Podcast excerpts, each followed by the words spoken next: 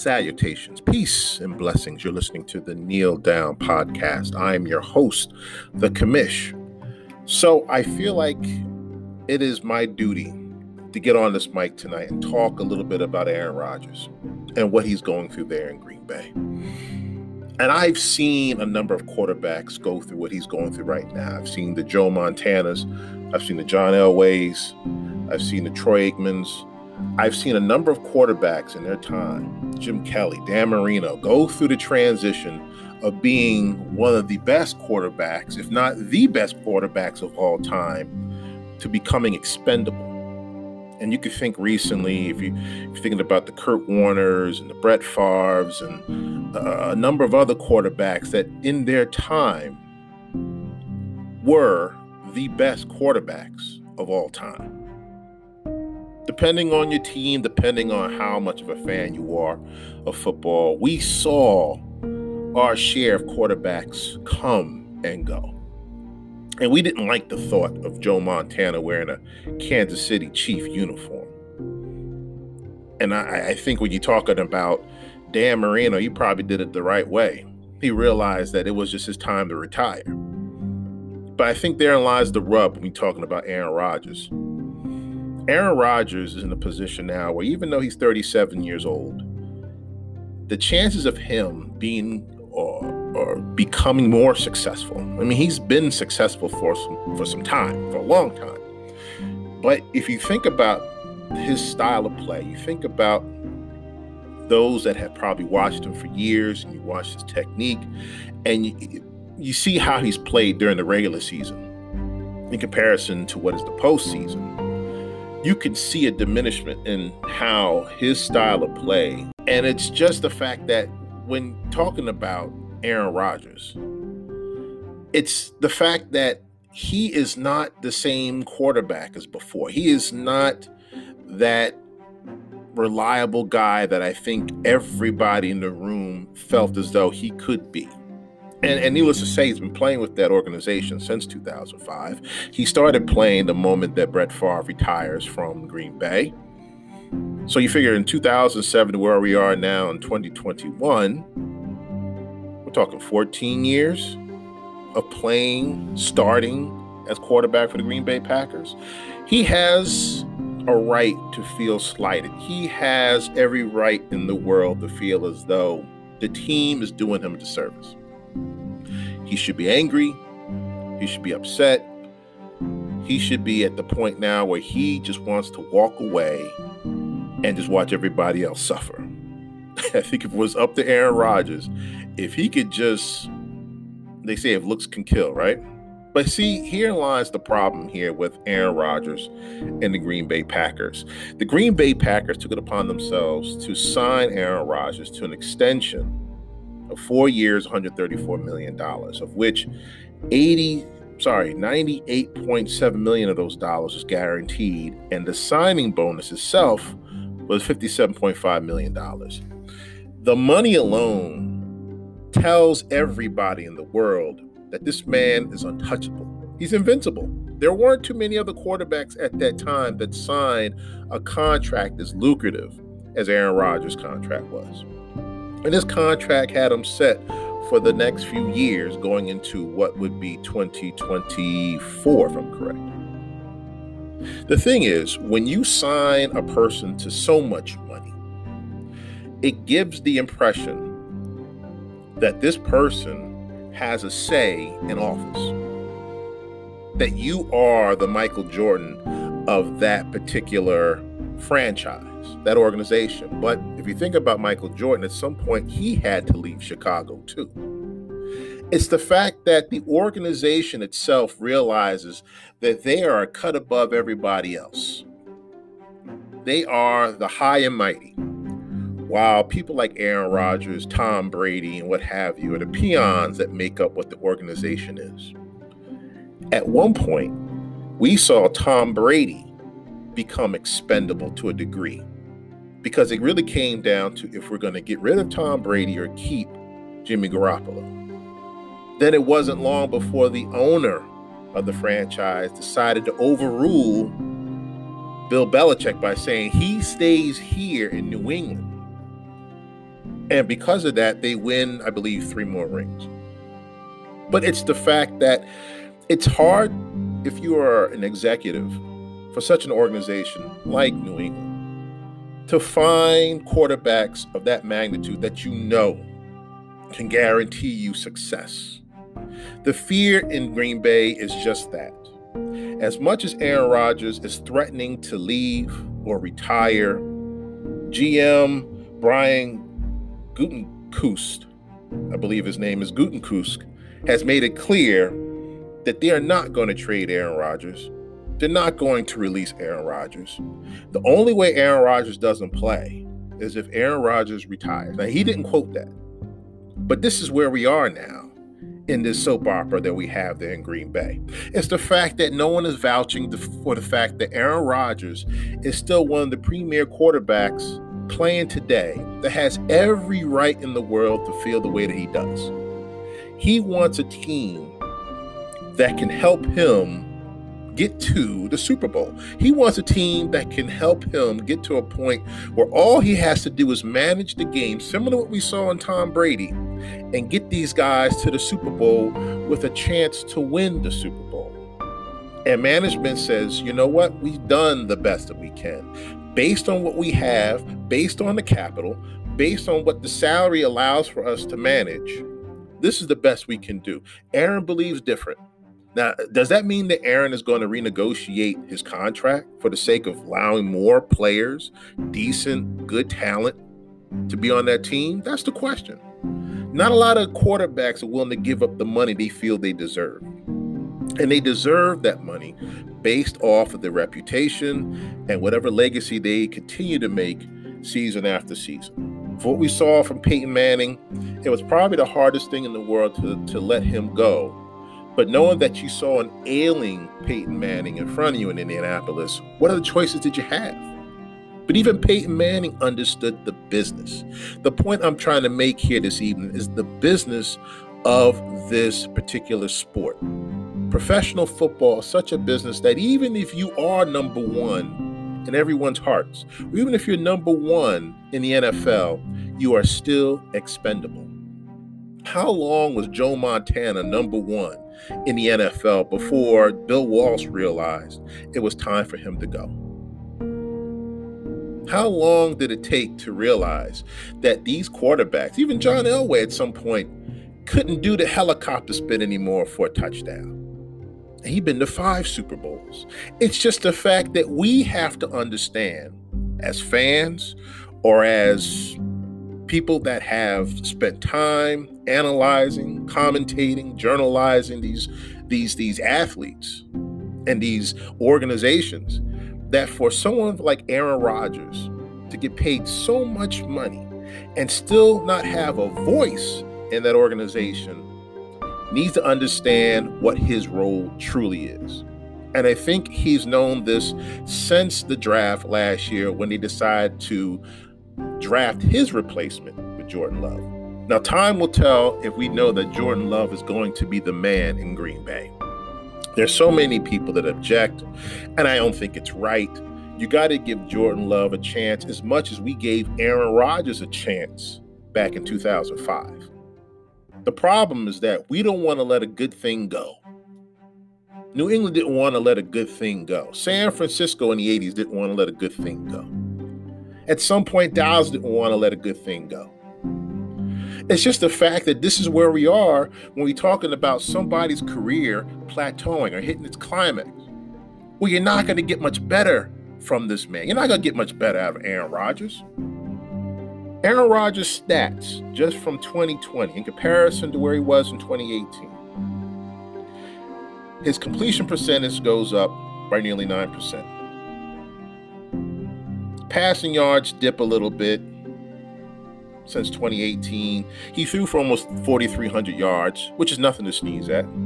His passing yards per game dip a little bit, of which he's passing for almost 270 yards a game. But the number of touchdowns that he's able to throw is is multiplied by two. He has twice as many, a little more than twice as much touchdowns 2018 with 48 touchdowns And and people believe that because he's able to do that much, that there's no reason why we have to believe that he can't do this again over the next four or five years. But I think there lies the problem that because we're fans of who Aaron Rodgers is, we want to give him a pass. We want to accept the fact that he could probably duplicate what he did last season. But the laws of physics say different. We don't see Aaron Rodgers becoming an NFL MVP anytime soon. We can't see him emulate anything that he's done over the last two years, more or less last year, with 2020 probably being his best year as a Packer. It's the fact that he's only been to one Super Bowl back in 2010, of which he was Super Bowl MVP of Super Bowl 45. We're not going to expect more out of him because time tells us that. From 2010 to 2021, he's been to the AFC Championship three times and lost all three times. It's the fact that he cannot take this team to the next level the moment he's supposed to. Coach Matt LaFleur thinks the world of him came out and said that he can't fathom Rodgers not being a Packer or not being with the Packers. But guess what? As much as he can't fathom it, something in his mind is telling him he's got to go. Why else would you draft Jordan Love in the first round? Why else would you move up four spots for this quarterback that you don't think that highly of right now? It's all a mind game. It's a mind game to Aaron Rodgers, and it's a mind game to anybody else that's willing to listen to this crap. The fact of the matter is, the Green Bay Packers realize that Aaron Rodgers' time is up. The fact of the matter is, we have to find a replacement in Aaron Rodgers. Terry Bradshaw came out and said that the man was weak. How many people believe that Aaron Rodgers is a weak man because he wanted to complain over the fact that Green Bay wanted him out of there? Now, I understand Terry Bradshaw's from a different generation, and perhaps he has a right to feel the way that he feels. Maybe there were some things in his contract or contracts in his time that perhaps kept him from being the premier quarterback in Pittsburgh, but at some point he had to leave at some point, it was a question of you playing for another team or you retire. Those that can remember Joe Namath back in the 60s, late 60s, when he won the Super Bowl against the Colts of Super Bowl three. Nobody would have thought the day where Joe Namath would play for anybody but the Jets. But didn't he play for the Rams? It doesn't make a difference the length of time. The point is, these quarterbacks become expendable. These quarterbacks at some point are not the same quarterbacks of yesteryear. They're not MVP quarterbacks anymore. Those days of being in the sun are gone. I think it pained me most to see Dan Marino leave at a time where he felt as though he had one more shot of going back to the Super Bowl. And did he? Not at all. How many Super Bowls did he win? None. This is where we are with quarterbacks. This is where we are with organizations that firmly believe that the time for quarterbacks are up a lot faster than any other position, maybe other than running backs. Because in large part, they handle the ball the most between center and quarterback. These quarterbacks can only do but so much. Aaron Rodgers can only do but so much at this point. As much as he feels like he has something left in the tank. I have to believe that he is spot on by saying that they're doing him dirty. I have to believe him. I have to feel that Aaron Rodgers has a right to say what he feels is wrong with the organization. They're paying this man $134 million on top of what he's already earned since he's been there since 2005. This man is getting a boatload of money. Maybe it's not about the dollars. Maybe this is just about confidence. Maybe this is just about how arrogant people in the organization are when they see a man this confident. Just ask for a little bit of help. I just need some more receivers to throw to. Well, we gave you receivers. I need a. Pro- I probably need like a strong offensive line to make sure they can protect me. Well, you got that too. I need a defense that can do their best to shut them down. So I get it. Well, we've done that as well. And you were able to take this team to the NFC Championship. But sometimes it's not about the players. Sometimes it's not about the quarterback. If we saw that game, for those that saw that game between the Green Bay Packers and the Tampa Bay Buccaneers, did it really come down to Aaron Rodgers? it came down to a play call that the coach brought in that gave them an opportunity to try to shut down Tom Brady to allow Aaron Rodgers another opportunity to win the game. But it backfired. It's the fact that you probably outsmarted yourself thinking that you could neutralize Tom Brady late in the fourth quarter. Newsflash. Not many people can do that when you're talking about Tom Brady, be it New England, be it Tampa Bay. There's very little you can do when you're talking about another premier quarterback sitting on the other side of the sidelines. And if they were playing some other quarterback in the NFC, be it Jared Goff, what have you, no offense to Jared Goff, maybe you would have felt that more confident, knowing that you can shut down that team with a chance to go to the Super Bowl. But this is why you take on the best when you get to that part in the postseason. When it comes to the championship games, you're playing the best of the best in the league. For what we see now in Aaron Rodgers, this could be the end of probably one of the best careers in Green Bay history, let alone NFL history. The irony is that he has little to show for what he's done outside of that Super Bowl back in 2010. Is he capable of taking a team to the Super Bowl? I would think so. He almost did it last season. But you know, sometimes it's not about Aaron Rodgers. Sometimes it's about the coaching staff. Sometimes you think you're making the best call for the team and it ends up being the worst call you can make. Just ask Pete Carroll. Pete Carroll had an opportunity to win that Super Bowl against New England. They were up by 10 points going into the fourth quarter. Ask Atlanta, ask Dan Quinn, playing yet again the New England Patriots. You're up by 25 points, a quarter and a half away of winning the whole thing. It's just the fact that sometimes we think we know better than the player. Sometimes these organizations think they know better than the player. Guten Gutekunst, uh, Matt LaFleur, uh, President Mark Murphy, whoever it may be in charge. It's just the fact that sometimes we have to accept the fact that they would know just a little bit more than the next person because we just assume that because you have these positions in the NFL that you know that Aaron Rodgers' time is up. Because it doesn't explain why you would draft a quarterback in the first round unless you know you're trying to make moves for this organization to put them back in a position where we can celebrate the good times that they were winning championships. So says the commission there's so much more to this. You know, we, we've seen so many quarterbacks come and go. I mean, I'll say I've seen so many quarterbacks come and go. The commission's seen so many quarterbacks come and go. And you you think about the tyranny that's going on within an organization. They don't have an owner. They really don't have anyone outside of their own president to handle operations. And the GM, and of course the head coach, and whomever else is in charge. But no one is thinking that high of Aaron Rodgers and what we feel his potential can be because the potential is gone. Three opportunities of going to the Super Bowl and you come up short three times. And then you want to blame Aaron Rodgers because he just happens to be the person handling the ball. But it wasn't so much about Aaron Rodgers. Those that watched that game against Tampa Bay had more to do with that defense than it did Aaron Rodgers. Flip side of that coin is that you could say that Tom Brady threw the ball uh, threw three interceptions against that Packers defense. So at some point, the defense woke up.